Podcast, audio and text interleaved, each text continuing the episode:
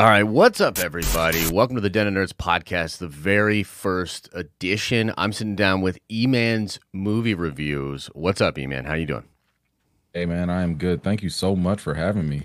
Absolutely, man. I'm excited to talk to you. We're going to talk a little bit of um, Recast T'Challa, which is the the shirt that you're wearing, the movement that I believe you started. Uh, I have a lot of different questions and just kind of curiosities about, you know, where this thing's, you know, came from, you know, your feelings about it. We'll get into some of the things that maybe uh, people that aren't down with the recast are saying, and, you know, the future of Wakanda under Marvel. There's a lot to get into with it. But before we get started, um, do you want to just let the people know who you are? People that don't know who you are, maybe give a little T L D R of what you do. Yeah, sure. I mean, look, I'm a I'm a film critic. You know, I um I am a YouTuber. You know, I'm on uh, Facebook, YouTube, Instagram, wherever you can think of, I'm probably on there. Um, and I'm a nerd, you know, I'm a, I'm a fellow nerd. I love everything superheroes related. I love everything science fiction, Star Wars, you name it, like I'm in there.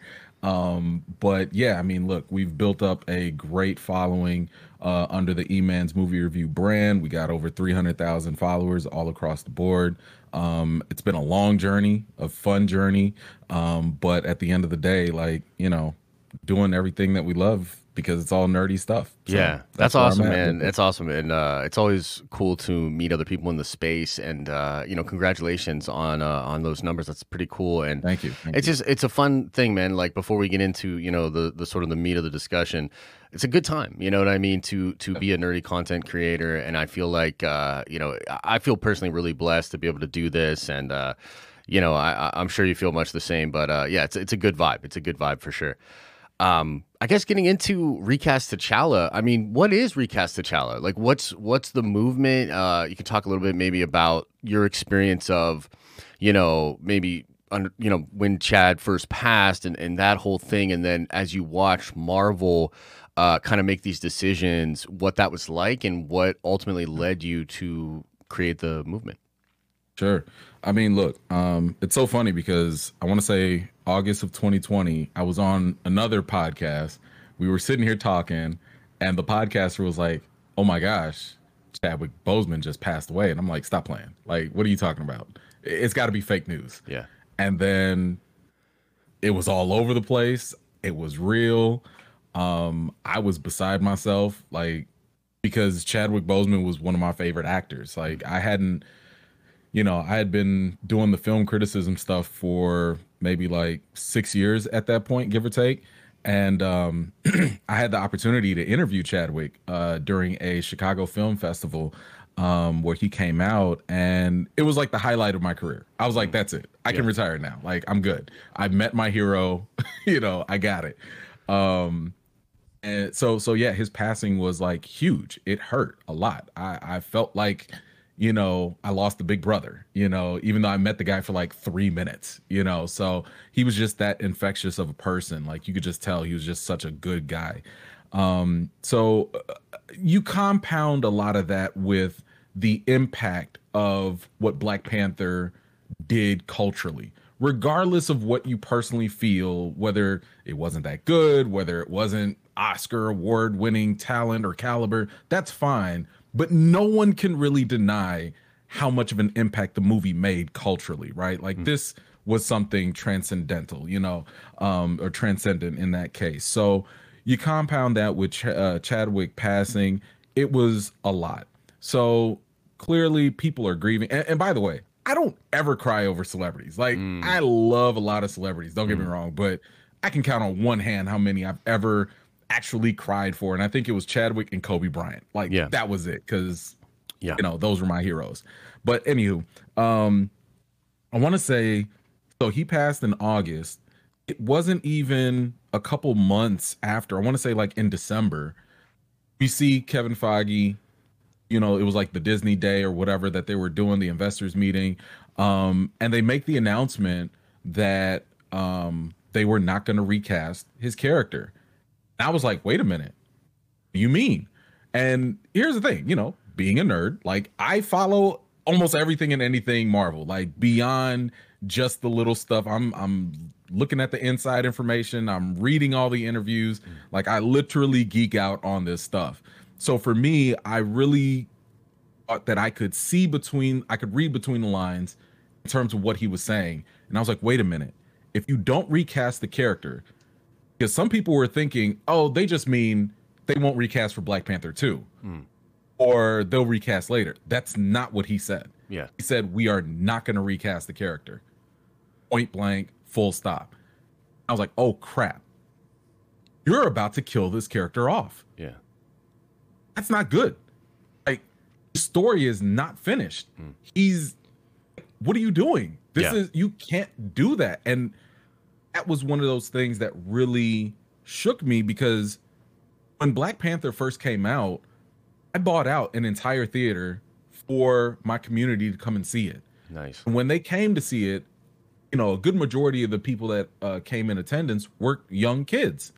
And the feeling of seeing those kids see that representation on screen was undescribable. Like, I, I don't know how to really explain to other people that are used to seeing themselves on screen be depicted, but it felt like for young Black kids to see themselves in so many different characters, in so many different positive ways and cool ways. Mm. I mean, I'm seeing little boys running around with T'Challa action figures. I'm seeing little girls having their eyes just wide open that Shuri's the smartest woman in the world, you know, yeah. smartest person in the world, you know, yeah. all these different things were just so amazing. And I'm sitting here thinking, like, I can't believe Marvel would even consider taking this character off, you know, like just killing him off. Right. So, you know, now this happened in December, and I'm sitting here thinking, like, okay, you know what? This is messed up. I don't really like it, but I had to kind of sit there and settle with it and just really let this stuff marinate. And over that period of time, for the next couple of months, I was really sitting here wondering, like, man, what did Chadwick, what would Chadwick think right. about all this stuff? Yeah. Like, mm-hmm. has his family said anything? Has anything happened? His brother has come out. Um, he's probably the only public figure that has actually expressed anything about Black Panther two in general. Mm. Um, Derek Boseman. He essentially was asked, you know, what do you think about Black Panther two, about your brother not being in it? What would you like to see? Um, just to give you a cliff notes, he was basically like, I would like to see Chad in it, obviously. Mm. Um, and he also kind of delved into Disney's not interested in having a Black male king. They want to have female. Hmm. Now, these are his words, okay, not mine. Yep. Um, but that's the only thing on record from his family about that situation specifically. Really? Okay, so he has the only thing we know. Right, so he hasn't spoken out uh, after that at all, or it's kind of nothing after. Okay. Nothing after. We haven't heard from his wife. And don't get me wrong, I don't. I'm not even putting any pressure that they should. Sure, they sure, yeah. should be entitled to whatever level of privacy that they want. If they want to come out in public, by all means. If they don't, you know, they have mm. the right for that. Um, but no, that's the only, that's the closest thing. And I want to also reiterate the point that we have not heard anything from Marvel suggesting that they've contacted the family either, right, to weigh into their decision. I know a lot of people have assumed that Marvel did, but Marvel has not said that at all. No V Ps, right, no execs, no cast members. Nobody has said the family's cool with not recasting. Hmm. The family's cool with the direction we're going in. No, and I'm not saying the family is not cool. I'm just saying that's not documented at all. Hmm.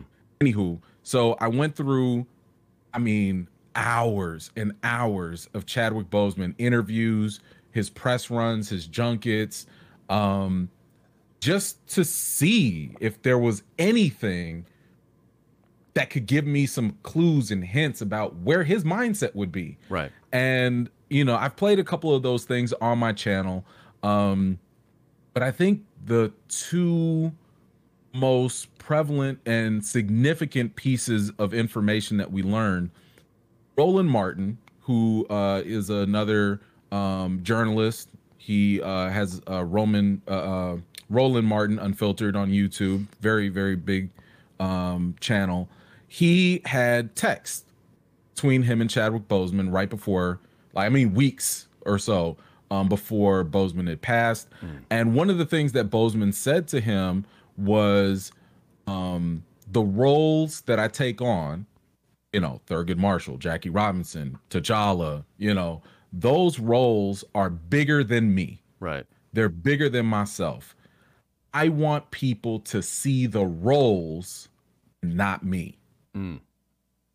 Yeah. That's how Chadwick Boseman wanted to be remembered. He wanted us to see Thurgood Marshall. He wants you to see Jackie Robinson. He wants you to see T'Challa, not him. Mm. The yeah. next piece of um, the the other, I think, more significant one was another interview with Chadwick, and he specifically talks about Black Panther two in this interview, and he talks about how he and other actors find it debilitating and frightening whenever audiences or people say and confine these actors to just one role. And they say things like, only this person can be this role. Only there can only be one of this actor for this role. And he talks about how that creates a divide, a sense of divisiveness, even between the actors. They find that frightening. Mm. They don't like that, because what it does is it cuts off opportunities for them. Right. If no one else could be Superman, you would never get a Henry Cavill, you know, after Christopher Reeve passed. If no one else could do better than Jack Nicholson, we'd never get Heath Ledger. Mm-hmm. These are things that actors are not concerned with. They're not con- they find it an honor or a privilege to step into these roles in the long lineage of other great actors. They right. want to add their name to those lists. So for me, I was kind of thinking like, okay, Chadwick felt this way. I think it's reasonable to, at least with some deductive reasoning here, to assume that he would want this role to continue. He would want um, the role and portrayal of T'Challa to keep going. And when I saw all these interviews and all this information, that kind of sparked me, based off of his words. Mm. This was not E-Man's personal opinion, even though I am a Black Panther fan. Yeah. You know, this was not a matter of, well, fans just want to have what fans want. No, right. no, no. I'm like, hey, look, if we're really talking about honoring Chadwick Boseman, shouldn't we kind of sort of go off of what he, the man actually believed? Yeah. Shouldn't we, shouldn't that matter? Shouldn't that be into consideration? So that's when I started the Recast T'Challa petition. Um, I want to say like in April or so, um, because I was like, hey, if we're really going to honor him, like, you know, he wanted us to see T'Challa. Yeah. He, he thought the role was bigger than him. Like, he knew the importance that this role had on the children yeah. and the culture. Like, yeah. No, that man. I, yeah, for sure. So then that's that's essentially when you uh, so you, you basically uh, you, you gather all this information. You're kind of, you know, you you want T'Challa. And by the way, as a comic book fan, like I just want T'Challa as well. You know, you said uh, I, I don't even think that we've really got started with the character. And especially in a film where you're going to bring in Namor, like it just seems crazy to me that you're going to bring in Namor. There's a whole thing there with those two in the comics that is amazing, you know, and uh, you're not going to get any of that now. So I'm I'm with you just on that basis alone. But so you basically uh you know have a little bit of I, I you know an inclination towards this. You, you do the research, and you know that sounds like some pretty compelling stuff. You feel as though he would want the role to be recast and to be continued, and then you start the movement. And then what's it been like since you started the movement? Because it kind of feels like, from what I put together, that you've got a uh A, a relatively big, I mean, a massive corporate machine in Disney. Their P R, very important to them. I've said over and over again, this is a very precarious situation with this movie in particular. It's it's become more precarious because of Letitia and some of the other things that are going on. But yeah. just because he was already, I believe, going to be such a massive part of their plans in the future. Wakanda is going to be such a massive part of what they plan to do. It really felt like they they have a lot at stake, and it's important to them that they have uh, as many fans as possible, especially within the Black community, to embrace this next movie. So what has it been like since you started this movement? What kind of maybe uh, resistance have you experienced? Have you gotten in touch with anybody at Marvel? Has there been any feedback? Or yeah, what can you speak to that a little bit? Sure. Yeah. So first and foremost, um, you know, when I started the petition, I knew I, I tried to be as conscientious of the long term as possible. Okay. Right. So um it, it's so funny because it's like anyone that's trying to start a campaign or petition or whatever, um there's so many things that you cannot foresee. I mean, I even went ahead of uh, ahead of everything and wrote an article specifically, you know, listing out what the Recast T'Challa uh, campaign stands for and what it does not. Hmm. You know, because I anticipated as much as possible, right? So for example, um some of the resistance that I got immediately was, what about Shuri? Like, mm. Shuri gets the mantle. Like, you just hate women, don't you? Mm. And I'm like, oh my gosh, not at all. Right. I have three Black daughters.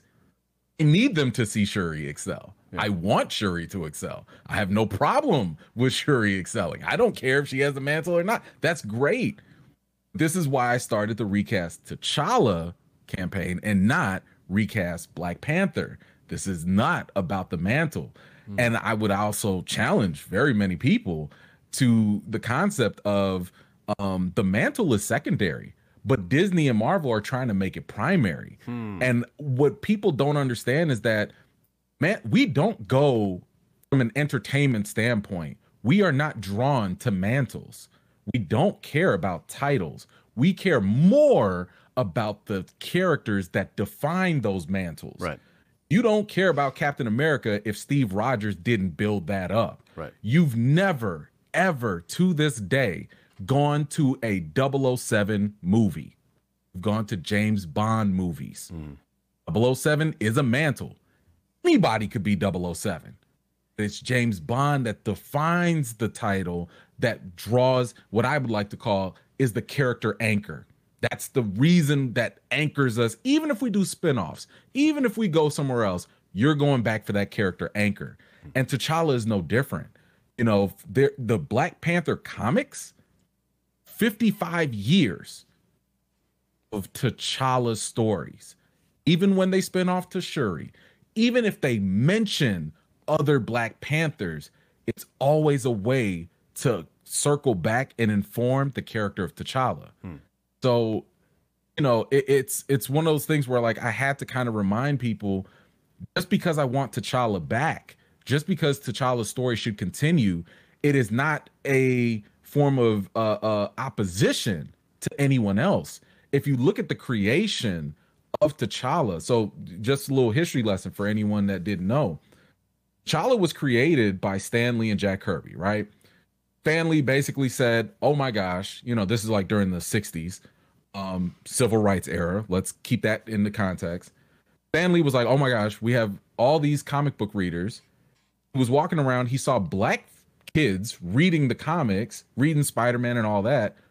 He was like, wait, they don't have a hero that looks like them. Mm. You know, it'd be great. Let's make an African king who's really powerful, super smart, and can even take on the Fantastic Four. And the yeah. Fantastic Four in the sixties, that was it. No, like, that for was sure, bro. The pinnacle. I mean, that's know? like some like, of my the some of the f- coolest moments, and, and in comics. Not to totally derail, but like even yeah. in some of the animated series too. Like some of my memories of T'Challa is like him just coming in out of nowhere and like whooping everybody, and you're like, dude, what? Like, who is this guy? And yeah, so I, yeah, totally. yeah, yeah, no, you're absolutely right. Mm. But that was all by design. Yeah, you know, like you have this character go against these top. top of the line famous characters to establish why this new character is so cool. So the whole point of T'Challa's creation from the very beginning was to be the embodiment of representation. Hmm. He was supposed to be like that figure for other black readers to be like, oh my gosh, now I see some, you know, I see someone that looks like me.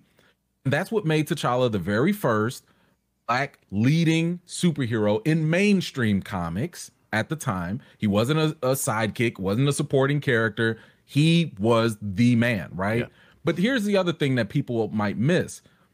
For a good chunk of time, you know, during uh, during his creation, it was pr- primarily white writers that were writing his stories. But it wasn't until the transition happened when you had black writers take over, Reginald Hundland, Christopher Priest, you know, when these writers started taking over, they started to actually elevate the blackness, the hmm. uh, representation, a lot of the ideals that um, I would say were very important to black culture. So this is where we get um, uh, black love when it comes to T'Challa and Storm. Mm. This is where we get the elevation of black women, where Shuri, yes, she does take over, but you have to also understand the importance of a person as strong as T'Challa supporting her. Mm. When us, when you have a strong male, it's almost like when Superman signs off on Supergirl. You know, it's like, yeah, Supergirl, take your time. This is your moment. You do your thing. I'm going to be in the background, and I'm going to support you from behind. That's what T'Challa does for Shuri. That's what T'Challa does with the introduction of the Dor Milaje hmm. during Christopher Priest's run. All these things happen because T'Challa is supposed to be basically the, the he is the Jackie Robinson, in a sense. He breaks those barriers so everything else can flow through him. Right. Once you have him established, all that other representation, you know, elevates. So that's why I say it, I'm not anti-Shuri at all, right. But having T'Challa there elevates it even more, you know, on a whole different level. Hmm. So yeah, that was kind of the resistance I was initially getting. Um, I think, I think and hope people kind of have gotten over that because it's not anti-Shuri or woman at all. Yeah. Um, there were some Uh, other things. I mean, I think there were more, most of the misconception or resistance comes from people not actually reading the petition um, and just reacting to headlines, or they only react to the hashtag. Um, they think that, for example, um, the Recast T'Challa petition uh, indicates something immediate. Like, hey, let's do like what we did with Rhodey, you know, in Iron Man two and just, you know, erase them, forget them. Yeah. And move on.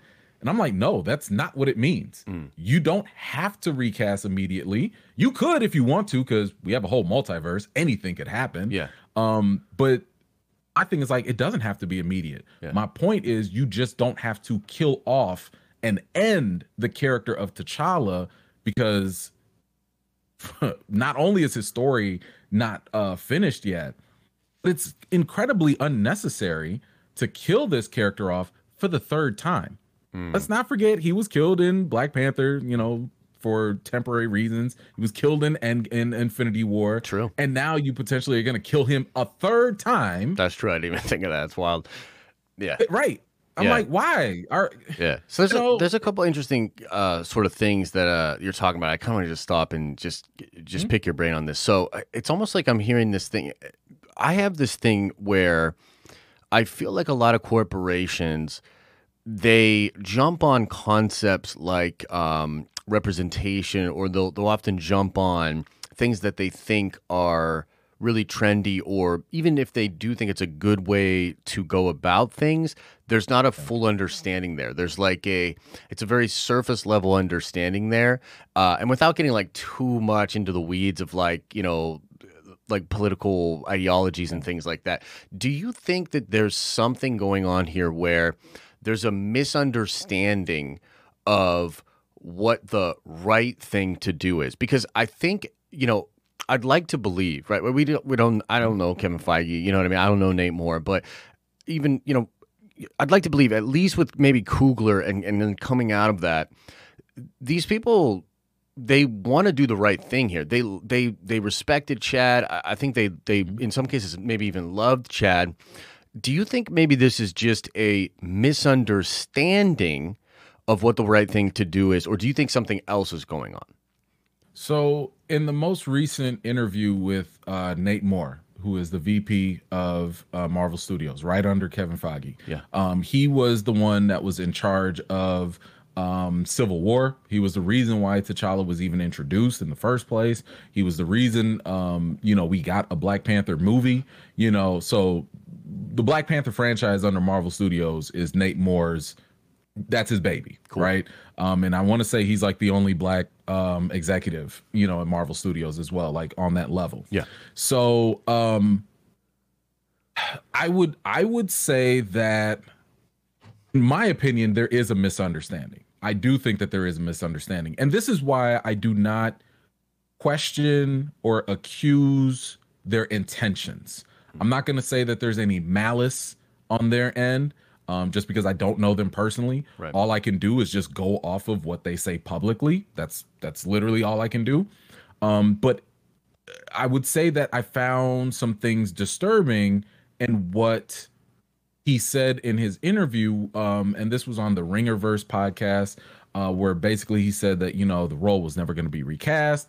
Uh, he doubled down on that, but he also mentioned that when they learned about Chadwick's passing, um, he went down to Ryan Coogler, and he said that they had the, the conversation didn't even take that long. It was it happened within minutes. It was a quick decision to not recast, and that they just were like, "This is the direction we're gonna go," hmm. just like that. Um, I found that a little disturbing because I'm like. I mean, I knew how much of an emotional mess I was. Right. I only met Chadwick for three minutes. Right. You don't want to make a decision guys... like that in like a very quick time frame. Just, I, just period. Like, yeah. So, I, I, no, I go on, I, but like, I totally understand what you're saying. Like, that's that's yeah, a I red mean, flag. You know what I mean? And that's what I'm saying. I'm like, you know, don't get me wrong. I praise Marvel for all the good things that they do. Every time they do something great, I give them praise. I think they're messing up. I will hold them accountable too. Um, they're not perfect. They are human, which means that they have the ability of having emotional blind spots as well. Right. I wish they would have just taken more time to just think about this. I don't think anyone would have said anything about them taking more time to delay Black Panther. I think everybody would have been considerate about the whole situation.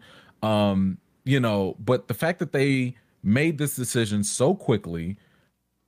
And it was like also the things that Nate said in the interview. So, for example, he said, well, he's uh, and I'm going to prepare the audience because there's a little little spiciness coming up here. Uh-uh. Um, when he said that he didn't want to recast and that Chadwick's character was was T'Challa. He's like, no, Chadwick is T'Challa.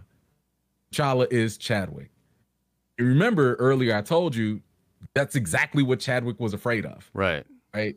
And I'm sitting here thinking to myself, like, how close were you? Right. Like, how much did you really know Chadwick? I mean, let's be let's be very, very honest here. They didn't know about Chadwick's illness. Nobody did. No one at Marvel knew until, right. I want to say, like a couple days or whatever. And right that before. Includes Coogler, too, which I always found pretty Coogler. Interesting. You know what I mean? And yeah. look, I mean, you know, I, I don't want to cut your, off your point here, but I always kind of thought yeah, about that it. As like, I mean, that's like, I think that's, we don't know exactly why he was doing that, but in some sense, I can imagine that he knew if that was out there, there could be ways to reduce his role or like, you know, it's a liability or whatever. And it seemed like something that he might have had to do for his own brand, family, his bread, like where, look, I can't trust any, you know, who knows for sure, but it's almost like this attitude of like, I can't trust anybody in Hollywood, right? Like, you know what I mean? Like I can't let anybody know. Um, yeah, it's, it, I found that to be pretty odd. And there's a number of different like, red flags around that time period too, like where Letitia says cancel Black Panther too. You know what I mean? On Twitter, there's a bunch mm. of red flags, bro. So like for me, like, yeah. you know, one of my big things with this whole thing has been, because I've known about Recast T'Challa, like people, especially a lot of your people have been, you know, coming into my streams or my videos and talking about it. And I've said the same thing for a long time now, which is I don't have enough information, or at least at the time, I didn't have enough information to know exactly what they were doing. So it's really hard for me to make a judgment call because, like, maybe they will, right? Like, maybe they bring him in in the multiverse. Maybe it's uh, Eric taking over or something. You know what I mean? Like, I thought about all sorts of different scenarios. more and more now, though, we have a pretty clear indication of the way they're going with it. Yeah. Which, I mean, slight spoilers for, you know, people out there that don't want spoilers, but the idea is that um, Shuri will take the mantle. And the newest bit, which I personally believe, I think it's it's pretty substantiated, is that T'Challa will have a son, and that after that will be a very late thing introduced into the movie, and then Marvel will set up that character to eventually take over the mantle as Black Panther. And when I heard that, and when I heard the other thing, I was like, okay, so they're yeah, I was like, so they're definitely not gonna do like a they're not doing T'Challa then basically. It, like it's basically like any sort of trepidation I might have had to be like, no, they should definitely recast, sort of disappeared in that moment. Um, yeah, man, it just it, it feels really, really weird. So I guess going back to the point that you were making, did you get an indication in that interview that maybe Nate like wasn't that close to him, or like what were your sort of thoughts in that situation? Yeah, I mean, this is listen, I'm just a YouTuber. I'm just a film critic. Like I'm I'm a regular guy, and I told you all I did was some research. I just looked up Chad's interviews. I yeah.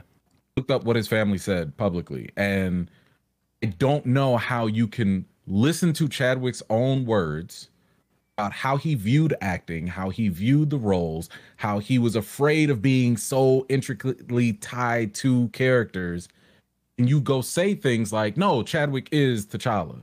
T'Challa is Chadwick. And I'm like, that literally is an opposite. That it's antithesis to what he says.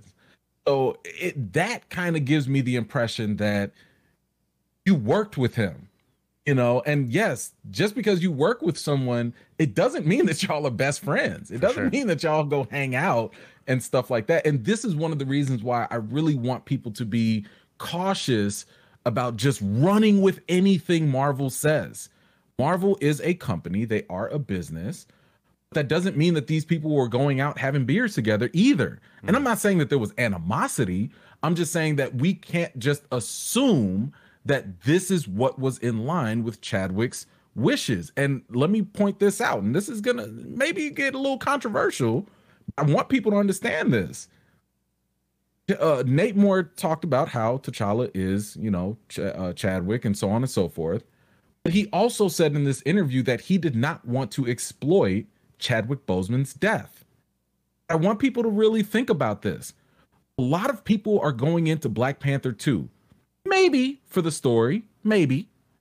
A good majority, I would argue, are going to see how are you going to handle this movie without Chadwick? How are you going to address this whole thing without recasting? What are you going to do? Yeah. So if Marvel does go out there, and I hope and pray they do not do this, they promote in the trailer or something that T'Challa's gone, he's dead, whatever. If you put this in the movie and you actually kill this character off, and if you're tying T'Challa to Chadwick, you are then profiting off of his death. Oh, dude, one hundred percent that's going to happen. Like that, that it's is, just like the Heath Ledger thing. I mean, the Heath Ledger thing wasn't right. as intentional because like he had filmed the whole thing and you know what I mean? Right. And then he passed whatever. Right. But it's that, I, I mean, that's the thing that's so weird about Hollywood, right? Like, because you know, you can come out and you can say all of these different things, but like, dude, they know. And I would, I mean, I'd love to be a fly on the wall in that conversation with, um, you know, uh, Nate and uh, Coogler, yeah. because I mean, like, did they drop the whole facade? And be, I, I guess th- there's so many different questions I have about the situation. Like, number one, was there any, and they would never answer this, but like, was mm-hmm. there any anim- animosity towards Chad, which, by the way, not necessarily no, the worst question. So. You don't think so? Not no, from no, anybody no. over at Disney for I, for not listen, letting them know. One thing I'll say, and and and I don't I don't like to really traffic in rumors that I can't vet myself. Okay, right. So uh, you know, um, there are things that I know that I can't obviously divulge um, because I don't want to compromise sources. But I will say that I would not be as confident. I would not be as um, proficient with my exposure in the media. I've been on national television with this whole thing. Yeah. If I wasn't as confident as I was in my position, I wouldn't be doing this. Okay. You know, but yeah. um, there is one rumor, and I haven't vetted this or anything, so huge grain of salt, but there were contract disputes that were happening as well. um, when this was going on, uh, where Chadwick basically felt like he wasn't getting paid enough, mm. you know, for his role. I think he only got paid four or five million for like his entire contract for all the movies. Okay, you know, and let me also throw this out there. Despite knowing that he had cancer ever since twenty sixteen, he was still signed on for Black Panther three. Mm. So he fully believed in this role continuing. Right. Um, but, you know, whether that caused tensions, I don't know. Sure, sure. We've always seen contract disputes in Hollywood before. They usually get resolved. Um, but I don't, I don't think that Coogler and Moore had any animosity against them or anything like that. Oh, I don't think they did, but I think it's possible that executives higher up or some people like an Alan Moore or even a Bob Iger or something behind closed scenes were, were basically like, bro, how did this dude not tell us? That would have changed everything. Now we're stuck. Because here's the thing. From a business perspective, they did have a lot invested in the idea of Black Panther continuing on. I especially think that, like, when Sony and Marvel were having their thing in late twenty nineteen, I mean, I've heard there was like three big shuffles around that time. And that might have been a situation where one shuffle was to lean into Chad because, you know, with him, it basically to me was Carol, T'Challa, and Doc Strange and Peter mm-hmm. were the real, mm-hmm. that's what you were going to have left as far as the big group. You know, some of these other characters like Hulk could hang around and do stuff too, but that was really where the juice was going to be once you lost Evans and Downey and all these other people. Like, that's where the juice was. So I could see a scenario in which some people at Disney were upset at Chad. And to be honest with you, like, even I can I can at least understand that perspective because it's like, you know, you're supposed to get physicals. You're supposed to, you're, you're an asset to a company in some ways. Like when you sign that, that contract, you become an asset to that company. And if he had this sickness, that's a huge liability that nobody, you know, really knew about. And I guess I just wonder if, uh, because look, what people that are in Hollywood say is not necessarily always the truth. It is the agreed upon truth for right. the purposes of, um, you know, boilerplating or, or keeping everything copacetic with an audience. So I guess I would love to know the real truth of the situation. Did it really come out of just a quick conversation between, you know, Nate and Coogler? Was this something from, from higher up? Was Feige involved? Well, like, you know what I mean? Like, what, what do you think? So one thing I'll say is, again, all I can go off is, is what they say publicly. Right. Um, What I will say is that uh, I know Kevin Feige has basically deferred everything to Nate Moore and Ryan Coogler, which I kind of feel is a bit of a scapegoat. I, I don't, bro, I don't that really is a hundred percent a scapegoat. That's the same thing I, he did with, uh, and I like this dude. Like I actually really yeah, respect uh, Kevin same, Feige a lot, same. But it's kind of the same thing he did with Chloe, where. Uh, yeah. You know, now the with the movie gets any. Fl I mean, I gotta be honest. I don't think Chloe's gonna do the next one. You know what I mean? No, and, and I no. think that. A lot of the stories that got leaked about, you know, him deferring to her is that same kind of thing where it's like, it's that scapegoat yeah. sort of mentality. But yeah. yeah, I'm sorry. Go on. I just, no, no, no. I mean, it, this, this is a pattern, right? Mm-hmm. Um, because this, and what I don't like about it is the fact that, you know, this is going to be a divisive issue one way or another, you know, um, you know, anything dealing with blackness can have a level of hypersensitivity, um, especially nowadays. A number of it, reasons. It feels especially like nowadays, nowadays. It, and that yeah. was another thing that was so weird about it to me was this happened during one of the most, I think, important, uh, you know, cultural moments yeah. uh, of last year. You know what I mean? And yeah. uh, just yeah. a, a lot of. A lot of just weird bubbling up, and then it seemed like the the corporate line. It just it feels very corporately corporate-y to me. So just with yeah. my sort of basic understanding of what was going on, the feeling I get, bro, is that they're like, we want all the goodness and all of the, I guess, uh, the, like everything that people loved about Black Panther and how everybody sort of galvanized around it. We want to keep all of that while also just being. Making everybody okay with the fact that that character no longer exists. So meaning like they're doing two uh, Wakanda shows. Ayo's popping up in Falcon the Winter Soldier. I've heard she's in uh, Moon Knight. You know what I mean? So like they're they want they want Wakanda and they want mm-hmm. like this idea that they're doing the right thing by the black community. Um, you know, for the character, for Chad, they want to be looked at as, hey man, we're doing the best and most right thing here. Yeah. And to me that feels very, very corporately, which in some ways yeah. I totally understand. It's like, yeah, well, there's big money at stake for sure. You got theme parks, you got action figures, you got all these different things. But at the end of the day, it's like, I think just like there's two major angles here. I think number one, it is for the character, uh, obviously what that character means to the black community. And, and you know, there's something about like uh, this this powerful male black character that can stand toe to toe, and, and I think it's really well handled in Civil War. It's it's well handled in his film.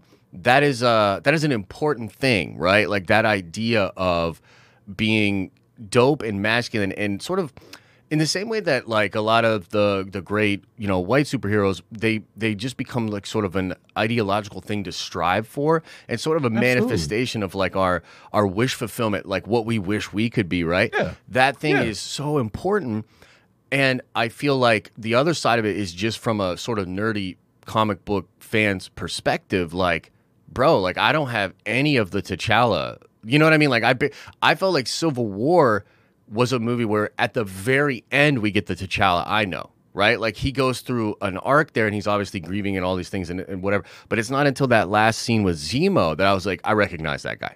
I, I and that's yeah. the guy, because he's like yeah. he, he has the, that that Superman uh, kind of uh, quality of of doing the right thing, of being able to see things bigger than himself.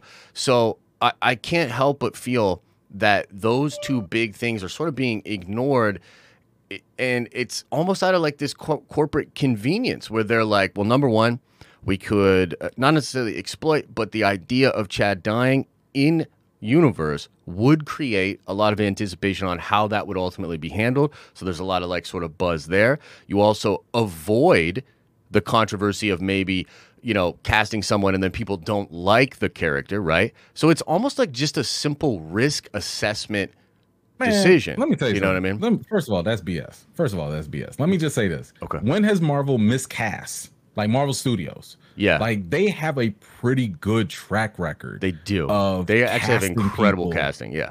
I mean, the movies might not always be good. Right.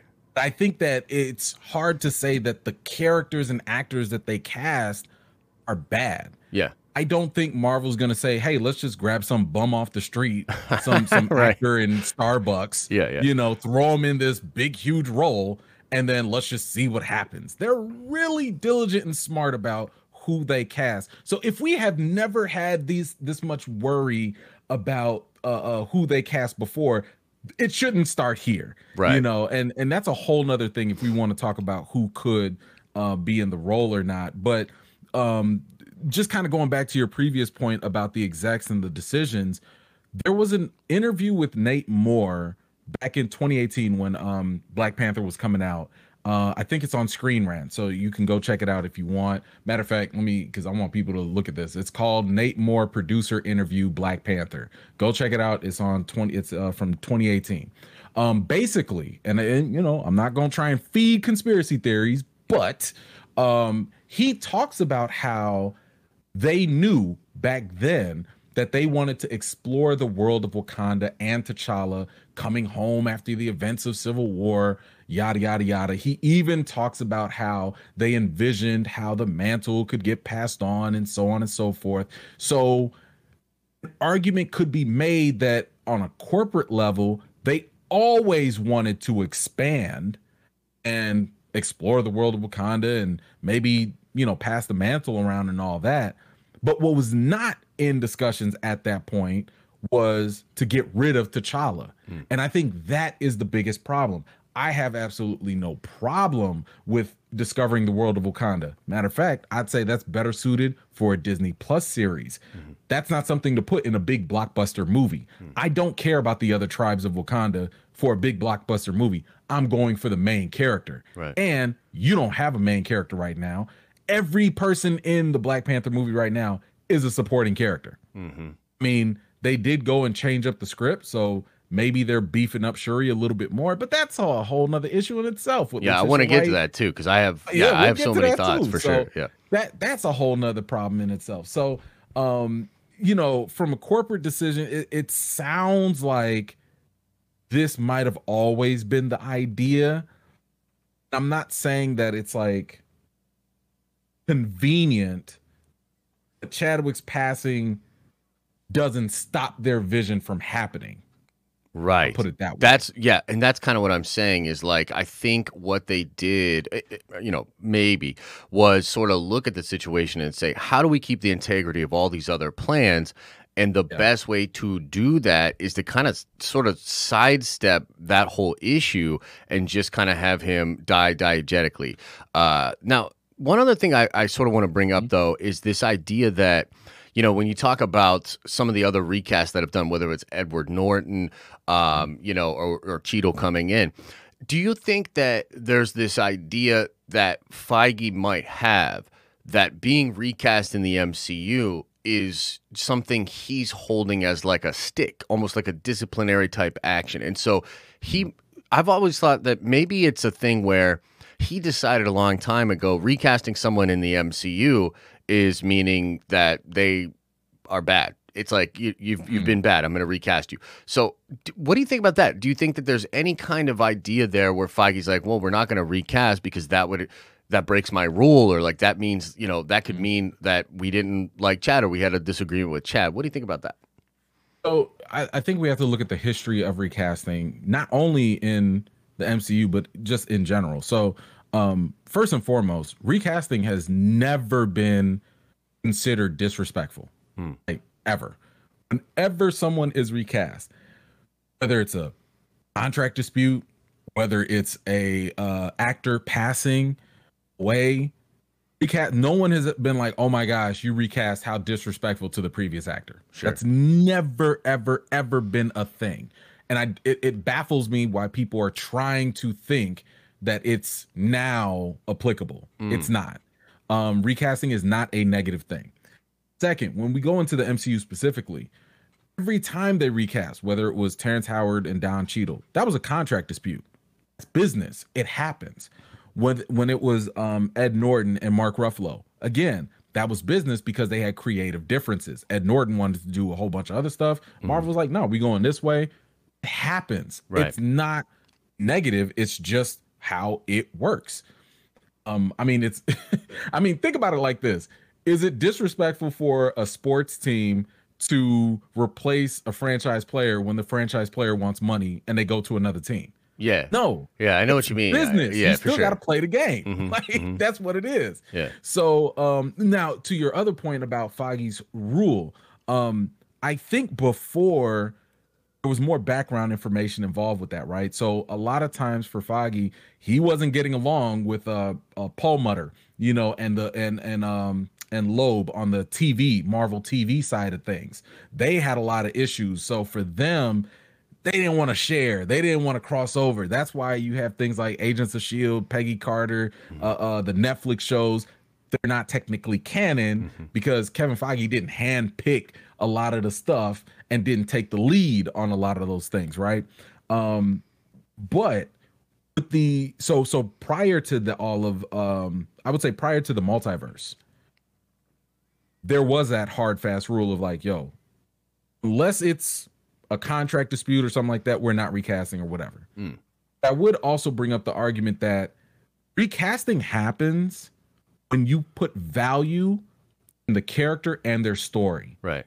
You don't recast when you don't care about the character and you view them as expendable.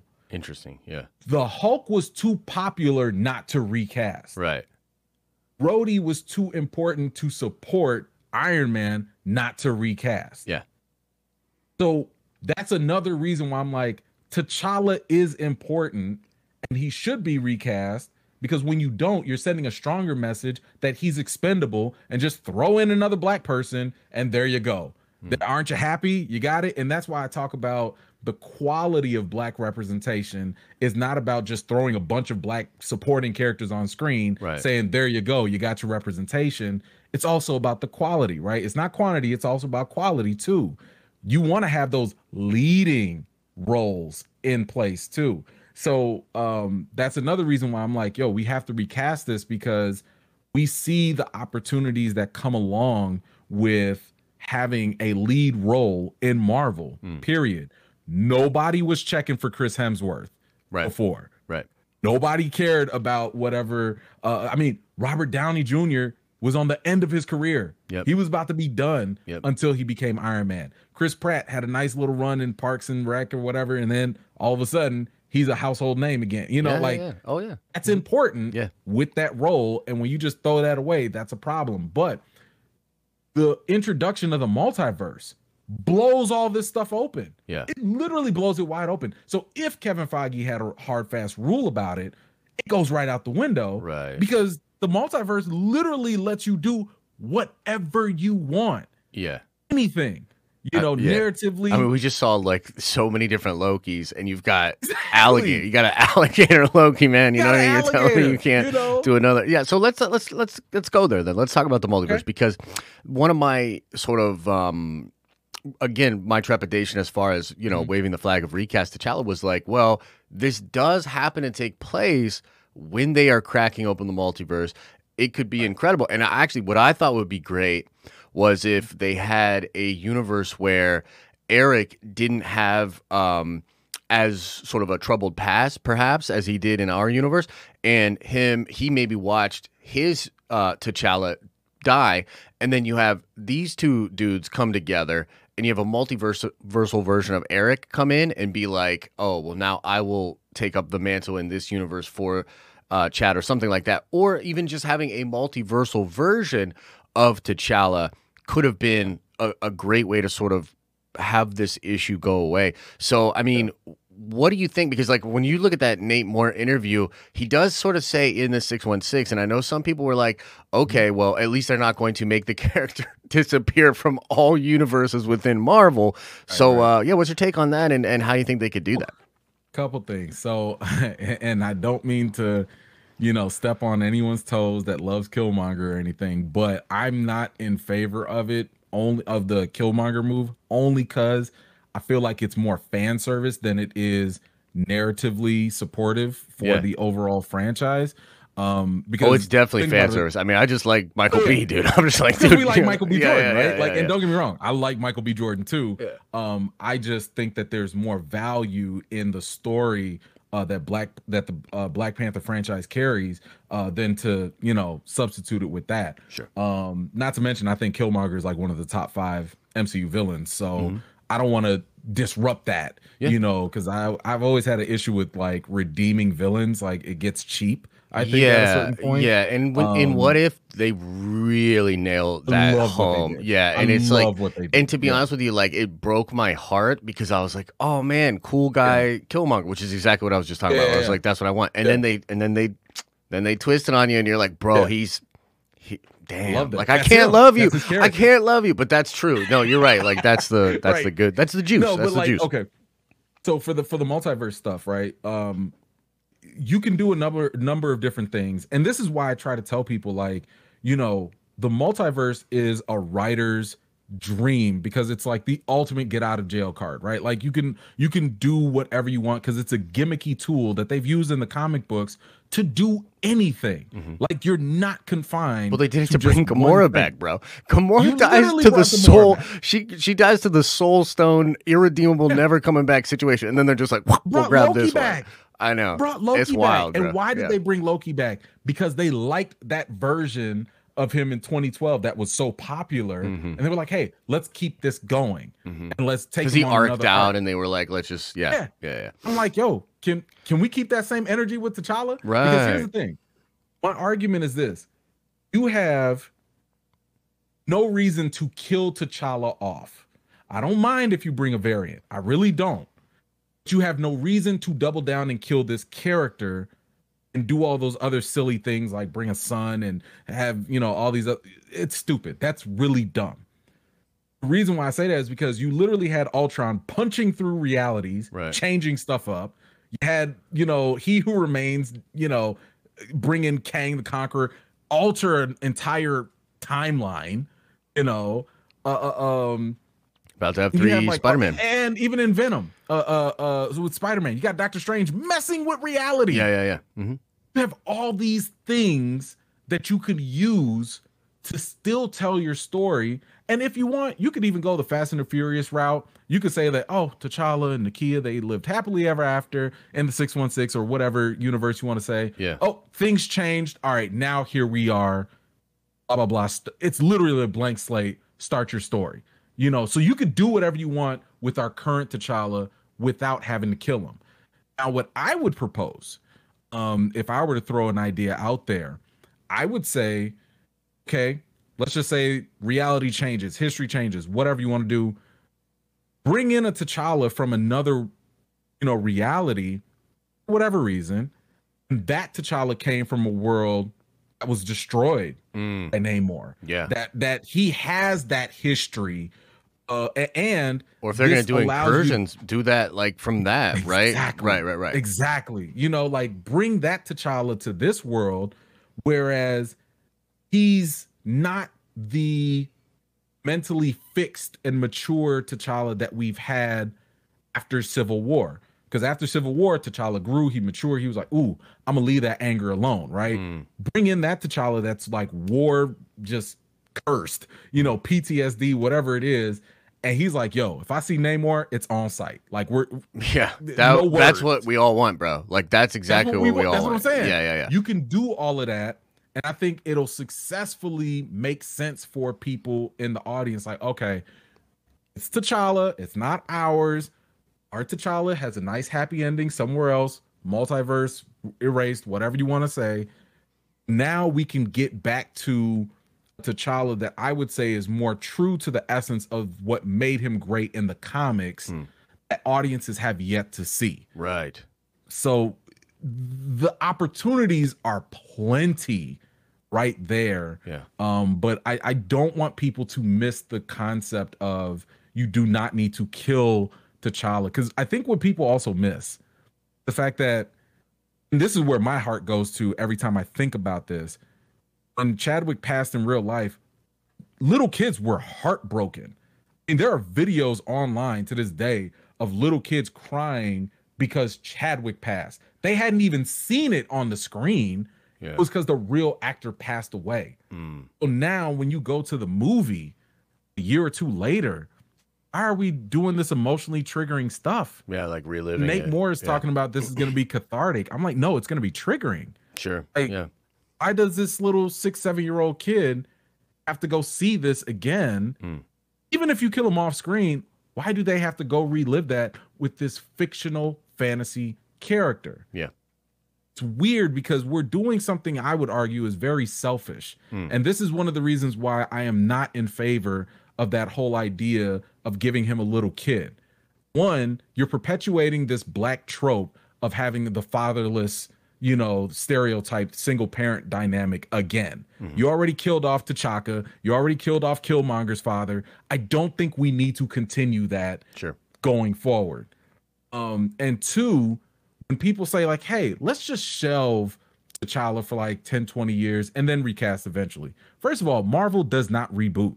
Look at the comics. They do soft reboots, but they don't retcon and completely reboot everything. Right. So the M C U is not going to do that either. They literally have like twenty, thirty years worth of content mm-hmm. to keep going. Second, I want you to think about how selfish it comes off by saying, hey, little kid, I know you looked up to this superhero, but you now need to wait until you're like seventeen, twenty-eight, thirty-five years old before you could see that hero again. That's wild. Because us adults are too emotionally attached to move on. Mm. So screw your dreams, your hopes and fantasies, because we're not able to deal with it. Mm. I find that incredibly selfish. I would never want to rob a child of their hero because that's what the heroes were made for. Stan Lee didn't make this stuff for adults. Right. He made it for kids who obviously would grow up with them too. Yeah. But that was the intention. Mm-hmm. It was for kids and young minds to, like you said, be those role models, those figures that they look up to. Yeah. So I'm like, yo, recast, if not for me, even if it's not for Chadwick, do it for the kids. Yeah, for sure. So let's talk about uh, the delay in production. Uh, mm-hmm. Letitia, you know, you know, we don't even have to get into the vax stuff. We can if you want. Like, I'm open game, and, and here on Spotify, I think things are I'm, good. I, man, this your show. I'm, I'm, yeah, I'm, I'm just a guest. Whatever I'm down with want. whatever you want to do. But the, I think the sort of bigger story here is that I've felt just by like her comments and some of the comments made by other people that she's sort of put under a lot of pressure to do this, and she's mm-hmm. been convinced by a lot of people at Marvel Studios and Disney that this is the right thing to do, to step into this role, to become this, you know, character and to do this.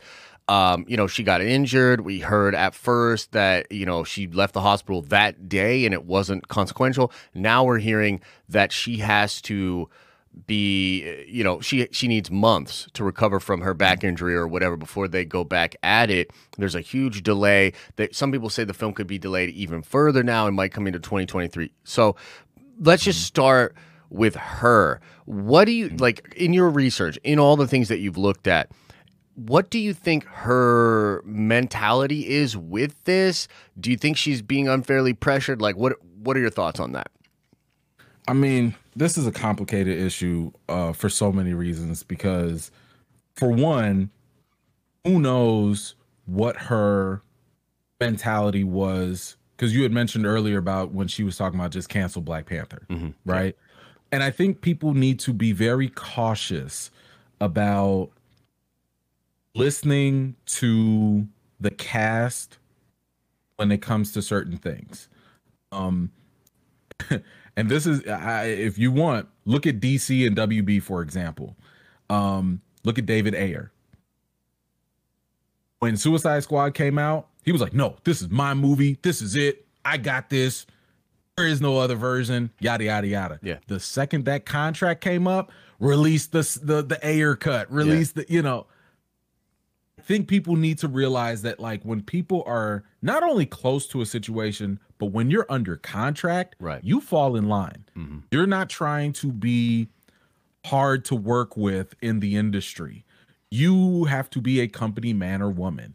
Um, so Letitia's kind of been like, I don't want to say a maverick, but she's not shy about expressing herself. Yeah. Um, now I definitely would hire a different P R team if I were well, her. Apparently she fired uh, her whole P R team after the, the first U S, yeah. U S team, but she kept her U K team. Okay. Or whatever. So, okay. Well, all like, right. I, I guess, you yeah. know, I mean, for me, and, and by the way, let me just make it very clear. I want her to get whatever is due. If you're if you're about to sign a big contract, go for it. Yeah, get the If bag. You're about to get more screen time, go for it. Like, I actually was, uh, I made a video and I said, like, hey, you should have delayed Black Panther two. Give Shuri her own Disney Plus show. Do to her what you did with Falcon and the Winter Soldier. Have audiences see her more. And then put her in Black Panther two, and then boom, we can hit the ground running. Yeah. So I'm in favor of her getting more screen time, more money, a bigger opportunity as well. Mm. Um, but now you're now we're starting to get into, like, not only professional issues, but like her personal issues, right? And that's where the whole being unvaxxed thing comes from. Right. Um, her personal beliefs, and she is a, a very devout religious person, um, yeah, Christian. Yeah. Um, you know, she has her belief that being vaxxed is bad or uh, fine. Like, mm-hmm. everyone's entitled to their own personal beliefs. My opinion, I've always said that, like, when you're working as a professional, you also have to be conscientious of who you're working with and right. the partners involved. I can have a personal opinion, but that doesn't mean I have to use my public platform to expose and espouse those opinions. Right. I don't have to. I mean, even as a YouTuber, and I'm not saying I'm like some huge public figure, there are still personal things that I believe that I'm not about to just put out in the public yeah, because it's none of anyone's business. For sure. Right. Yep. Um, I think that kind of goes hand in hand with a lot of these actresses and actors too. I mean, you had the whole Gina Carano situation with yeah. Disney. I'm not saying that she was right or wrong about whatever she expressed, but I would say that it probably wasn't the most professional thing to do while you're under contract. Mm-hmm, mm-hmm. Especially when you know you're, like, Disney feels so strongly about things and that they care about their public image so much. A hundred percent, yeah. So with Letitia, like, I'm like, ugh. I mean, she she posted that video. It was problematic. Not because of just the unvaxxed misinformation stuff, but also it has some transphobic, you know, things in there as Yo, well. Yo, I'm not familiar yeah, with that video, for real, for real. Like, what, where's, I'm not familiar with that. What was it on, I G or something? It was like a YouTube video. It was, okay. I have no idea who this person was. She just posted some random guy who was kind of peddling misinformation about the vaccine, conspiracy theory stuff. Um, and then he like goes into this rant about trans, a transphobic rant right after that. So it was one of those things where it's like, even if you'd agree with twenty percent of whatever was in that video, mm-hmm. the other eighty percent was not a good look. Right. right? Yeah, so, yeah, yeah. She went into hiding for a little bit, which was smart. Just mm-hmm. lay low, do your work. Um, but then there were all these reports coming out uh, saying that she was, uh, you know, spreading anti-vax on the series, like going around showing them that same video that she deleted herself. Yeah, yeah, yeah, yeah. You know. Then you know she came out and said, "Nope, that's not true. None mm-hmm. of that happened, et cetera, et cetera." Okay, fine. You know, like mm-hmm. you say, it didn't happen. Okay. Um, then you know you had the whole accident. She had the accident where she was on some sort of rig. So I don't know, maybe she's jumping in the air, flying something. Um, and it was just revealed uh, through a memo uh, within Marvel uh, from Kevin Feige and other producers. We just learned that she had a, a fractured shoulder, a concussion, and what he described as like uh, severe symptoms afterwards. Hmm. And I'm sitting here like, oh my gosh, like that's what so the that's trade what, said. That, you know what I mean? Like the trades were like, yeah. it was a little mishap, and yeah. you know what I mean? Yeah, yeah, like she got bumped and bruised, and that's it. Mm-hmm. But according to that internal memo from Kevin Feige and Nate Moore and the rest, hmm. it was major, like concussion, severe symptoms, fractured shoulder. Like she's jacked up, mm. you know. Um, and obviously they can only shoot so much without her. Right now you get into this other complication which has nothing to do with Marvel or Disney, which is a C D C situation, right, where the C D C is like, hey, if you're not, you know, if you're like a foreigner, you know, from the country of America, if you're unvaxxed, you can't come into the country. Right. But you do.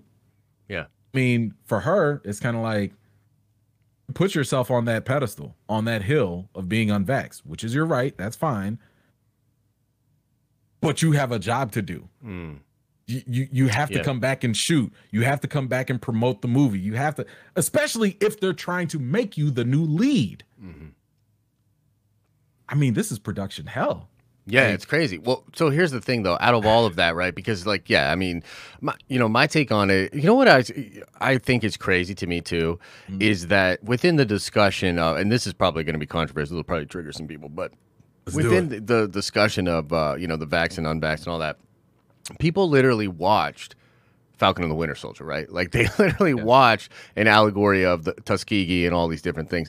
And yeah. yet there doesn't seem to be any kind of um, any leniency or any uh, empathy for how a lot of people within the black community would feel about being mandated to take a, a, a vaccine a vaccine or a medication, yeah. right? So I, I always yeah. found that to be, like, pretty wild to me. Um, yeah. With regards to her own, you know, position or whatever, it's a really tricky situation. I, I probably align closely with what you feel. And, and to me, it's one of those situations with athletes and marijuana, right? Where it's like, bro, like this is, dude, it's America. You know what I mean? Like you can do what you want. But when you sign with a, a, a big company and you're getting a big bag, and one of the things that's in the contract is that you got to not smoke, bro, then you don't smoke. Like, I'm sorry. Like, that's that's not the same thing. It's not the same thing to say, like, my freedom is being impinged upon by this massive contract where I'm making a ton of money. You know what I mean? So, like, I personally feel like when it comes to business, if you sign, you got to sign. However, with this exact situation, it's so novel. It's so, mm-hmm. it's so, it's so complex. And I think there's a lot of nuance on the issue. So I, I definitely don't blame her for feeling the way that she feels. I would say that my biggest takeaway from it is, like, if she really did get messed up, and perhaps that's because of her physicality, that's something that Marvel should have considered, right? The fact that she is sort of a smaller person, she doesn't have necessarily that frame or the ability to do these sort of things, and you're going to make her exert herself in so many different ways to, to do all these action scenes and all that sort of stuff. It just feels... It feels like there's maybe some culpability on Marvel's part that they they might not want to fully admit. But I think the yeah, biggest takeaway... Yeah, go ahead. Sorry. I was going to say, like, this is almost, and I'm not saying it's apples for apples, it's almost like a Rust Alec Baldwin situation. Like, is her stunt double unavailable? Right. Like, Why is she even on that rig? Yeah, for sure. Like, yeah.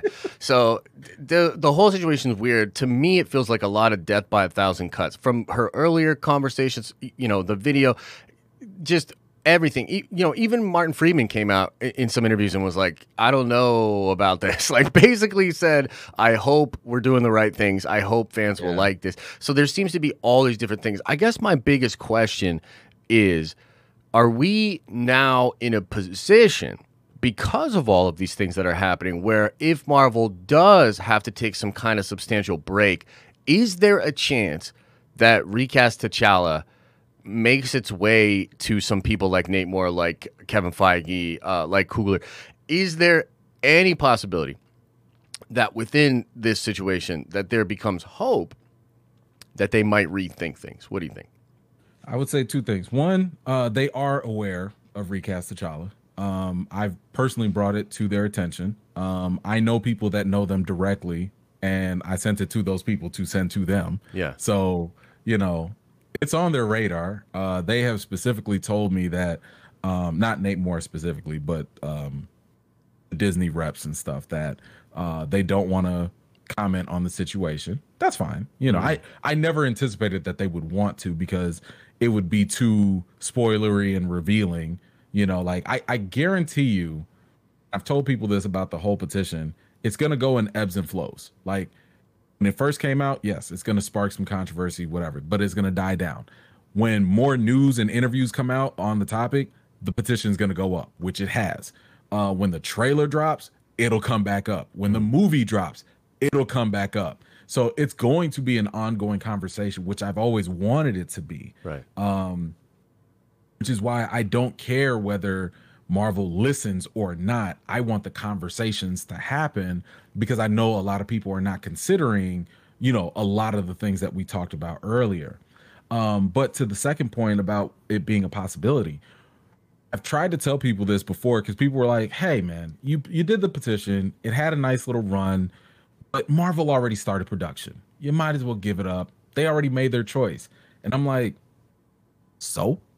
You know, like, Marvel literally changes things at the drop of a dime. Mm-hmm. They cut Doctor Strange from WandaVision at the last moment. Yeah. In post-production. Mm-hmm. Um, they we just had a story from Tom Holland talking about how, because of COVID delaying Doctor Strange two, which was supposed to come out before Spider-Man, right, yeah. they changed the plot mm-hmm. of Spider-Man because of that. And they push Spider-Man ahead of Doctor Strange too. Yeah. So it's, it's, you know, matter of fact, they, there was another story about how the Hulk, his entire story arc in Age of Ultron got changed based off of a leak of a rumor that Marvel was going to do a Planet Hulk movie. Mm. So it's one of those things where I'm like, Marvel can do whatever they want to do, including Recast T'Challa, mm. as long as they have the incentive to do it. But this is why I'm trying to get people to have these conversations, because a lot of people don't think beyond whatever Marvel just says. You didn't think about, oh, what did Chadwick think? What did his family think? Does this make sense for the story? Will this actually be good for the franchise? A lot of do- those things are not being thought about. And that's why I'm trying to really push that into the consciousness, you know, into the society right now, because I'm like, hey, this is a much deeper conversation that warrants way more than a couple of minutes for a quick decision. You know, like, I cannot think of a successful franchise that has been built without its lead character, you know, yeah. where you just explore the world of Wakanda. I guarantee you most people can't even name half of the tribes in Wakanda based off of the first movie, because yeah. it was never about that. It was always right. about T'Challa. Yeah. For sure. You know, so... Yeah. Can a recast happen? Absolutely. Why could it possibly happen? It would only happen if um, more people wake up and put pressure on Marvel. And I'm not saying bully Marvel. What I'm saying is people need to understand the significance of T'Challa, that he's not expendable, that this role actually is vital, not even just for historic reasons, but for future reasons in the franchise. I keep telling people, we do not care about mantles the way you think they're trying to make us care about them. When you play hot potato with the mantle, and I'm pretty sure you've seen this in the comics, how many people have been Phoenix? Yeah. I don't even care anymore. Right. Because they've passed it around like to so many people. To me, I was like, yo, if the Phoenix ain't Jean Grey, like, I don't care. Right. you know, yeah. like it's, it, it's, it's diluted. It, the significance is gone. They, they passed the Captain America mantle around so many times. I don't care. And, and let's, if we're being really honest with, with my man, and I got none but love for, for Anthony Mackie, besides the racial component that he deals with, after that, after he goes through that as Captain America, his character is flat. Yeah, it's it not really a compelling sucks. character. I mean, this I it's talked not to. Compelling. Yeah, I mean, I've talked to Rob uh, from Comics Explained about this too, where it's like, mm-hmm. you know, look, they try all kinds of things in comics. To your point, sure. like they they do, and it's fine. But like, there are just some things that are just not that cool, bro. And like, to be honest with you, like, I even think. Um, Like, to be honest with you, jo- even John Walker, in some ways, is a more compelling character than Sam. You know what I mean? Like, straight sure. up in the comics, there's there's some moments that are really compelling. Um, yeah, it's it's a really interesting thing. But, you know, something you, you just said made me think, first of all, like, how are they even going to do this movie without T'Challa, even after he dies? Because aren't they going to go into the, the spirit realm? Like, that is a huge part of the entire thing with, with the Black Panther. So how... are they going to do, see, like, would he not be with the other Panthers in the afterlife? Um, this is where I have to be careful because I don't want to, I mean, I don't, I don't think that you're going to get what you think you're going to get. What? Yeah. I, I mean, I don't want to give stuff away. Like, yeah. I, you know, um, I'll just say this. They will take care of, they will not show him. So if people thinking about C G I and all that, they're not going to do that. So he's um, not even going to be seen? No, no. They're going to do, well, yes and no. Um, you will not see, like, somebody running around in the Panther suit. You're not going to see, you know. He dies off screen? Distance and, Bruh. Yeah. Bruh. Kind of yes and no. I, I'll, I'll say this. I'll okay. say this. Yeah. Think about how they told the story in the beginning of the first Black Panther. Okay, yeah, okay, I'm with you, yeah. And apply that to what they will approach to do in the second one. Bruh, I don't want to yeah. see him die in some weird animation thing. No, I don't want it. I don't know what to tell you. Oh, man. You. Okay, well, I didn't say nothing. Okay, well, listen, though.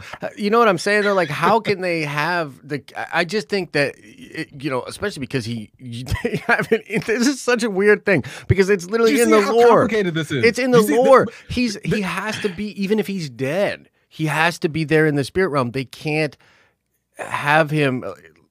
Yeah, so I don't know, man. That's It's this, mad this, confusing. This, this is why I'm saying... It is unnecessarily complicating things. Like you, you, they're creating more problems narratively for themselves, whereas they don't have to do that. Like they really don't. You know, they, they, it's so many different things. Matter of fact, just throwing out another idea for people. I want people to really think about this during the blip, or during the snap, before the blip. Yeah. So, Thanos' snap. Before the Hulk did his. So during that five-year gap, we don't really know what happened to Shuri. Shuri right. was only shown to be missing. Yeah. You didn't have any confirmation that she was actually snapped away. Which, in my opinion, if I'm Marvel and I want to tell even this same story, this very same story that they have, and this is what I'm trying to tell people, they have options. If I can come up with this, and I'm not a writer, I'm not like in the room with them. If I can come up with this, I know they can come up with better. You could tell the story between that five-year gap because T'Challa really was gone. Really was snapped away. Yeah, that's totally fair. You can have the memorial, the funeral, and all that because he really was snapped away and dead at that point. And what you could do is you could just say something as simple as, we hid Shuri away because... I don't know. It's a Wakanda lockdown. We don't know what just happened. Half of the people disappeared. We don't want the royal family to be, you know, kidnapped or assassinated or whatever. They hid Shuri away, but secretly she's been there the whole time. You know, the Queen Mother's been ruling. Um, oh, by the way, all these little earthquakes and stuff that had to do with Namor, you know. And the thing is, you can tell this story perfectly within that time frame all the way up to Endgame, and it would still make sense. It right. would not be a hard sell. You build up Shuri at that time. You you make her Black Panther during those five years. Right. You can yeah. do whatever you want. Yeah, that would have been that would have been a smart way to do it. Yeah. Just saying. They could still do that. Yeah, they, they could. could I mean, the I think with with this that. whole, you know, delay and just all the controversy. I mean, here, let me just ask you this. Do you think it's possible that this movie comes out, it gets a trailer, and fans start to really make some noise? Because, you know, I've seen from a lot of people, and there are a lot of people that don't, they're like, no, don't recast. Maybe not even considering some of the things we just discussed, maybe they see it a different way or whatnot. But I, I hear a lot of people saying, like, especially when the rumor of the sun came out, they love it. They think it's respectful, all these different things.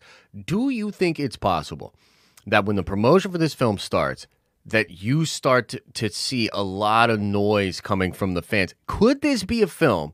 And, like, you would know better than me. Could this be a film that in at least some part the black community rejects? Or do you think that that's off the table? Like, it's it's going to be a movie that is at least consumed by, you know, let's say all four quadrants and particularly the black community. Mm-hmm. Like, what is your take on that? Because I'm sitting back, I'm just sitting back and I'm like, dude, there's a lot of red flags about this film. But I can't yeah. tell, like, because, you know, like, I'm really hardcore into it. I follow all the little things. I don't know what the wider audience thinks.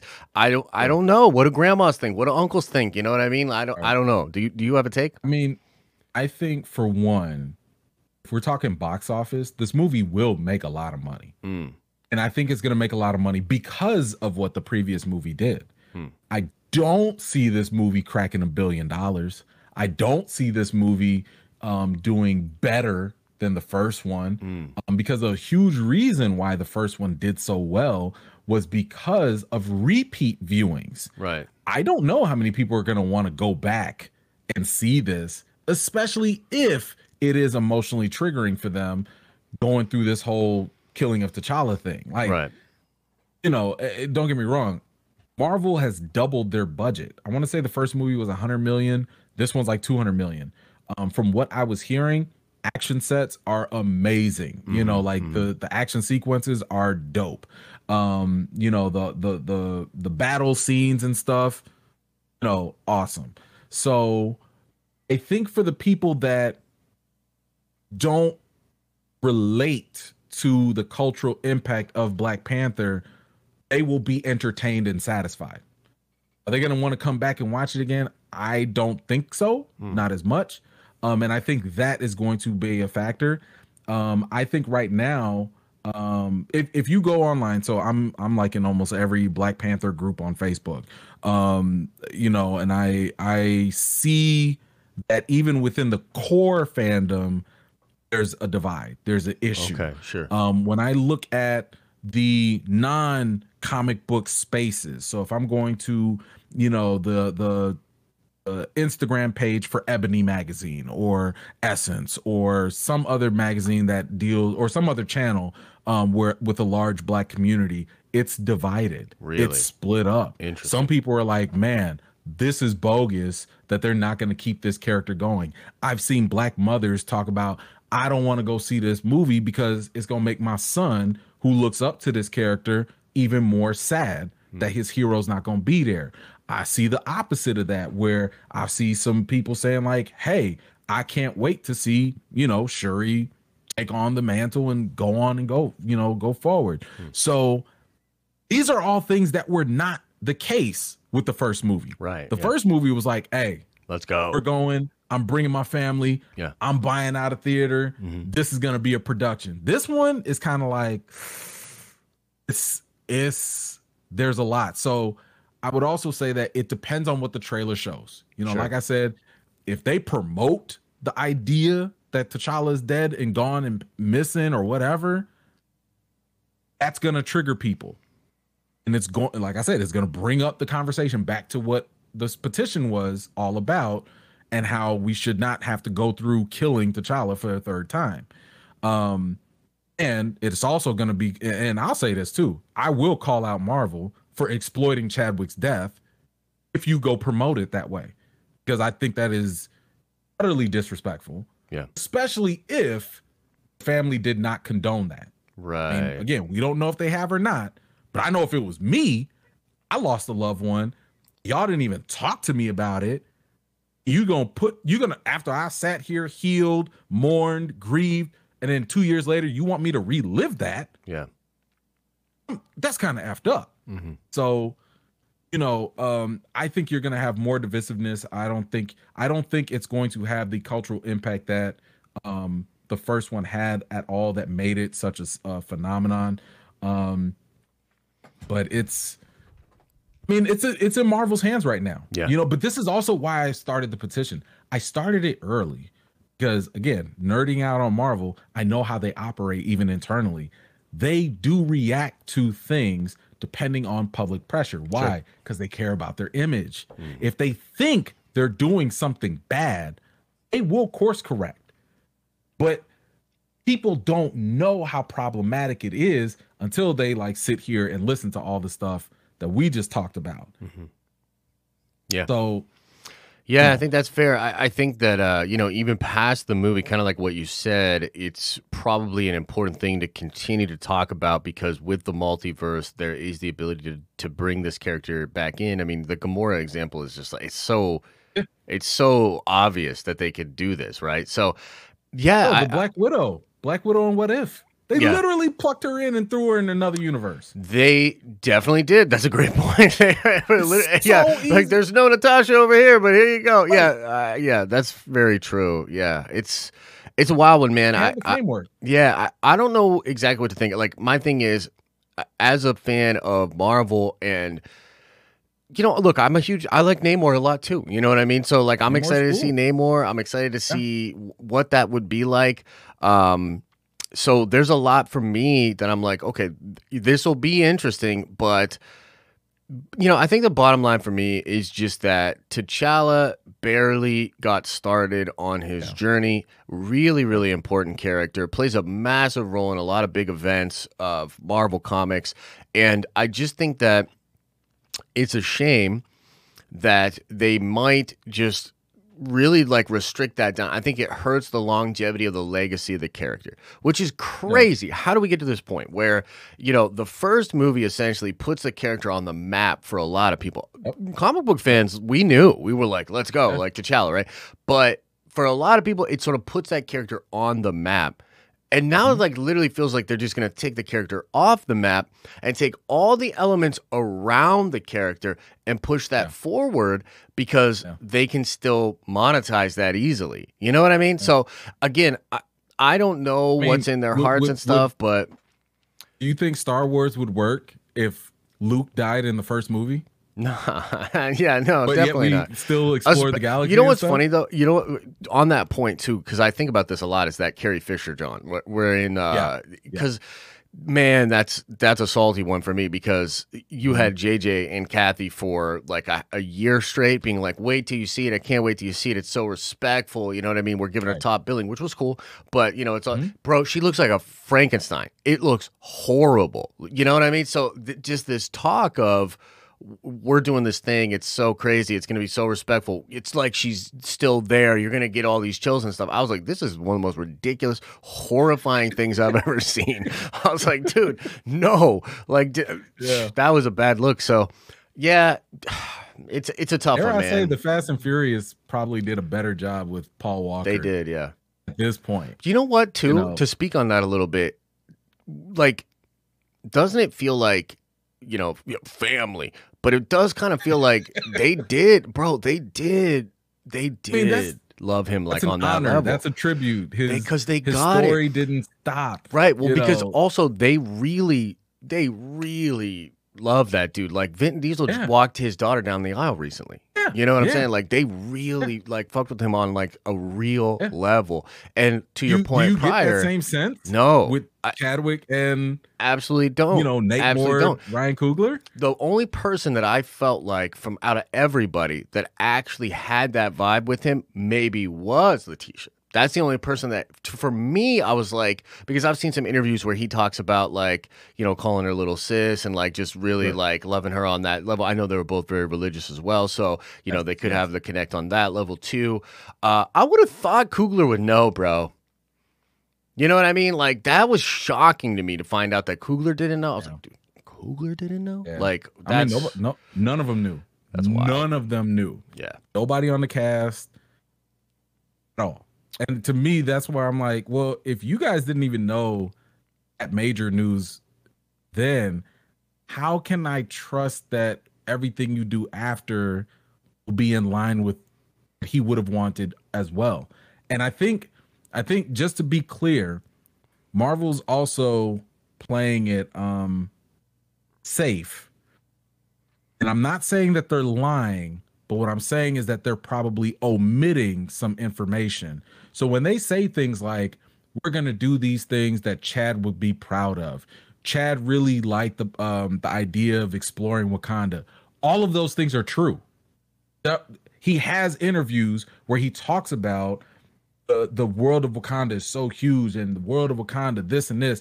So what they're doing is correct about exploring the world of, the, of of Wakanda and all that, but none of that actually means that he would also be okay with killing off T'Challa. Right. And yeah. I think people are going to kind of, if you don't read between the lines with them, it's going to give the impression that whatever decision they make in the movie is also condoned or in line with Chad's wishes. Mm.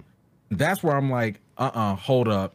That's not actually the case. Yeah. yeah, he might have wanted you guys to explore Wakanda. I don't think he would have been like, oh, yeah, take T'Challa out the picture, too, especially as he signed on for Black Panther three. Yeah. Knowing he may or may not have made it. Like, yeah, man. Yeah. No, I I'm mean, with you. It's yeah, I so. mean, it's going to be interesting to see. Uh, maybe we'll, you know, chat again around the time of the trailer and just kind of keep up on this uh, sort of, you know, together. It's it, it's a I mean, it's like a tragic thing, obviously, you know, for him to pass. Nobody obviously wanted that to happen, no. but what is happening now and just sort of what I feel is just brushing a bunch of stuff under the rug and like finding the company line as quickly as possible mm-hmm. is, you know, at the, it's, it's a little disingenuous. I think that you could understand where some of that is coming from, but I also think that like as fans, it should be okay for us yeah. to vocalize, especially nowadays. You know what I mean? Like nowadays, I feel like fandom has a lot of power, and I feel like people should be able to be more vocal about it. I feel like you're going about it in a very respectful way. You know what I mean? Like we can bring these questions up, and we can have these questions like, bro, we don't know Nate Moore. You know what I'm saying? Like right. we don't know. It's okay to speculate on what the man might mean, and I feel like if he wants to, you know, say something, he should say something. Like if he's got something there, speak on it. You know what I mean? Like, let us know.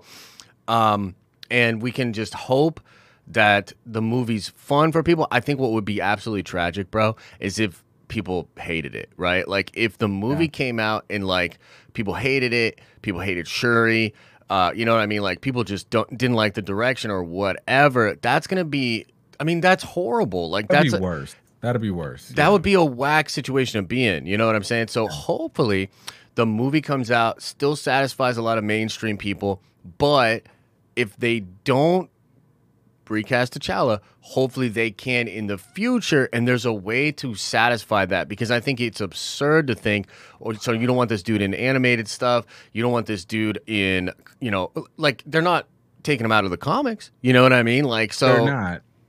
But, I, and, and one thing of caution that I guess I'm a little uh, worried about. Now, for, by the way, when it comes to every other medium that Black Panther's in, he gets the utmost respect. Mm. If you watch, I don't care, the animated um, Avengers Assembled or Earth's Mightiest Yo, Hero. Those, those T'Challa, are dope, bro. Get, yeah. He, he, he gets the respect, yeah. okay? Um, and by the way, if you ever wanted to see the potential of what the new lineup of the Phase four, five would have been like without Iron Man and, and mm. Thor and all that, go watch Avengers Assembled mm. with T'Challa and Captain Marvel as the lead. Yeah. You'll see all the potential. That's what I too. think their plan was too, based off of that. that. I was, was like, that's plan. yeah, yeah, yeah. Yes, because they used that cartoon as a testing ground. They did the Infinity Gauntlet in that show mm-hmm. before Infinity War came out. Yeah. So they, they tested out there and it works. But my concern, especially with the variant, is I don't want Marvel to do is to continue to disrespect the significance of T'Challa. Um, and again, this goes into how Chadwick felt. The What If writers and director, they did a bunch of interviews, you know, about the last performance of Chadwick and everything and working with him. And they talked about how Chadwick was excited to play the role of Star-Lord T'Challa. They talked about how um, for Chadwick, he really wanted the world to see T'Challa stand shoulder to shoulder, side by side with the light and save the universe, just like a Hulk, Thor, Captain America, even without the mantle. Even without the mantle, T'Challa was still intergalactically important. Right. Okay. Yeah. That's mm-hmm. what Chadwick wanted the world to see. He wanted us to see more of this character. What I'm afraid Marvel Studios might do, not only dilute the mantle by just passing it around like a hot potato, but also, as much as I love Star-Lord T'Challa, that was a great character. I loved him in What If. Don't want them to just go pulling, whether it's Star-Lord T'Challa or just any old random T'Challa, and you make him a supporting character or some gimmicky thing as fan service and say, see, we still have T'Challa, but now let's just go explore all this other stuff. Like, no, T'Challa's a main character. Like, that's a leading role. Yeah. So if we get a variant, all I'm saying is give that variant the same energy, time, and respect that you would a, a, a Star-Lord, Captain America, Thor, or Hulk, or whoever. Yeah. Like, don't just throw them in the background. Yeah, I think that's totally fair. And uh, we can hope that... Again, on the other side, maybe on the other side of the film, you know, as we head towards maybe a Secret Wars or a multiversal yeah. thing, there is the possibility and potential that they figure something out. Um, so. You know, maybe even with technology and stuff, you know, they've been doing this weird deepfake stuff that's crazy, dude. And they hired, Lucasfilm hired this uh, YouTuber, Shamook. Yeah. Uh, yeah, yeah. So, like, or, he's going to. Uh, yeah, well, that's the thing. Like, Mark Hamill, young yeah. Mark Hamill, Luke, is about to, I think, play a pretty significant role on Disney Plus for a while. So I hope so. Yeah, yeah. So there's ways you could do it. And again, what are we talking about? It's the character. The character's bigger than Mark Hamill. I know people want to respect it and all that, but it's like sure. the character is ultimately much bigger than Mark Hamill and the character of T'Challa. And uh, yeah, I think it, I think it's a big deal. So I'm hoping that uh, at the very least, maybe they will make some adjustments in the movie, considering that they have this time now and they can maybe just hear where some of these fans are at uh, with it. So, yeah, man, I, I, I look, I really appreciate you coming on and, and uh, picking your brain about this sort of stuff. Is there any like last minute things you really want to just nail uh, home for people? Anything you really want to say uh, before we get out of here? Yeah, I mean, look, um, I guess one other point, because I can already hear people in the comments like just having issues and having questions, and it's great. Like, by all means, if you have questions, thoughts, comments, whatever, please go to change dot org um, backslash recast T'Challa, read the actual petition. Um, I know one other thing people would talk about is like, well, who could possibly be another T'Challa? Chadwick was all I could imagine. And I want to challenge people in that notion of thinking. Um, it's, It's a little bit problematic as to why it's so hard for us to imagine someone else playing T'Challa, but we don't have any issue talking about who could be the next James Bond, right. who could be the next Indy Jones or whatever. Um, and that's primarily a reason because of the the discrimination in Hollywood over mm-hmm. the years. Um, you don't have an issue always thinking about the next Superman or the next Batman because white male characters and actors have so many opportunities that it's easy for us to be like, oh yeah, that person, that person, that person, they all could play this beloved iconic character because they've we've seen them so often. Right. But when it comes to black characters, because they don't get often uh, times the leading roles and the same prominence, it's harder for us to imagine. So it's not the case that no one else can be T'Challa except for Chadwick. It's more the case that we just haven't seen enough black actors in that position, which, by the way, is exactly why we should recast. Mm, Let me give you a, a couple point. quick yeah, ones. Yeah. yeah, let me give you a couple quick ones because I know people are like, well, who? Yahya Abdul-Mateen the second, mm-hmm. aka Black Manta. Yeah, he would be fantastic in my number one choice. Um, you got Yolande Noel from Insecure. You got uh, John David Washington. You got Damson Idris. Um, there is a long list of Black talented actors out there that could. They're not going to try and be Chadwick. Right. No actor does that in Recast. Yeah. They can bring something different, just like we have different Jokers, and nobody's going to feel the pressure. No mm-hmm. one's going to, you know, feel trepidation. This is what they do as actors.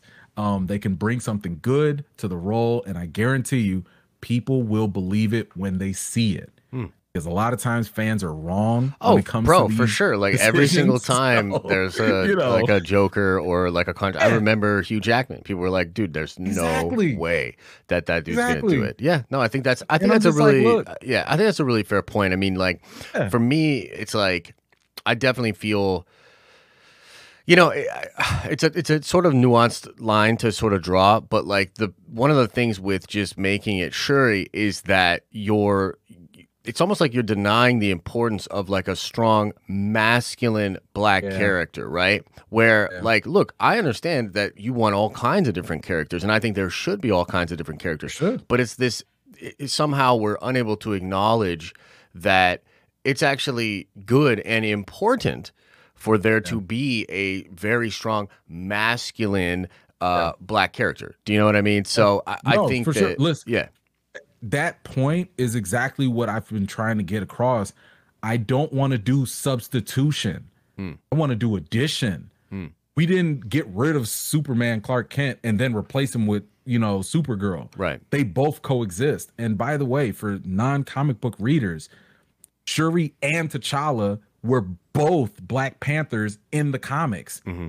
At the same time, mm-hmm. Shuri was running things in Wakanda and T'Challa was out with the Avengers saving the galaxy and stuff. So saving the multiverse. It's possible. Yeah. yeah that's mm-hmm. what I'm saying. Like, it's possible to have two. There's no stronger representation in the Black community than a strong Black man supporting a strong Black woman and vice versa. Mm-hmm. That's why I'm not down with the whole idea of let's kill one, step on the other, and elevate them. That's a crabs in a barrel mentality. Yeah, I rather I agree. Let's elevate both. Yeah, and I think again, you know, there's some of this stuff that's just lost on Hollywood, and I think that a lot yeah. of Hollywood is like they chase trends and they they look at Twitter too much, and they they yeah. they're not like, you know, some of these people I don't even think they care about these issues. Just being real, like they're just trying to identify.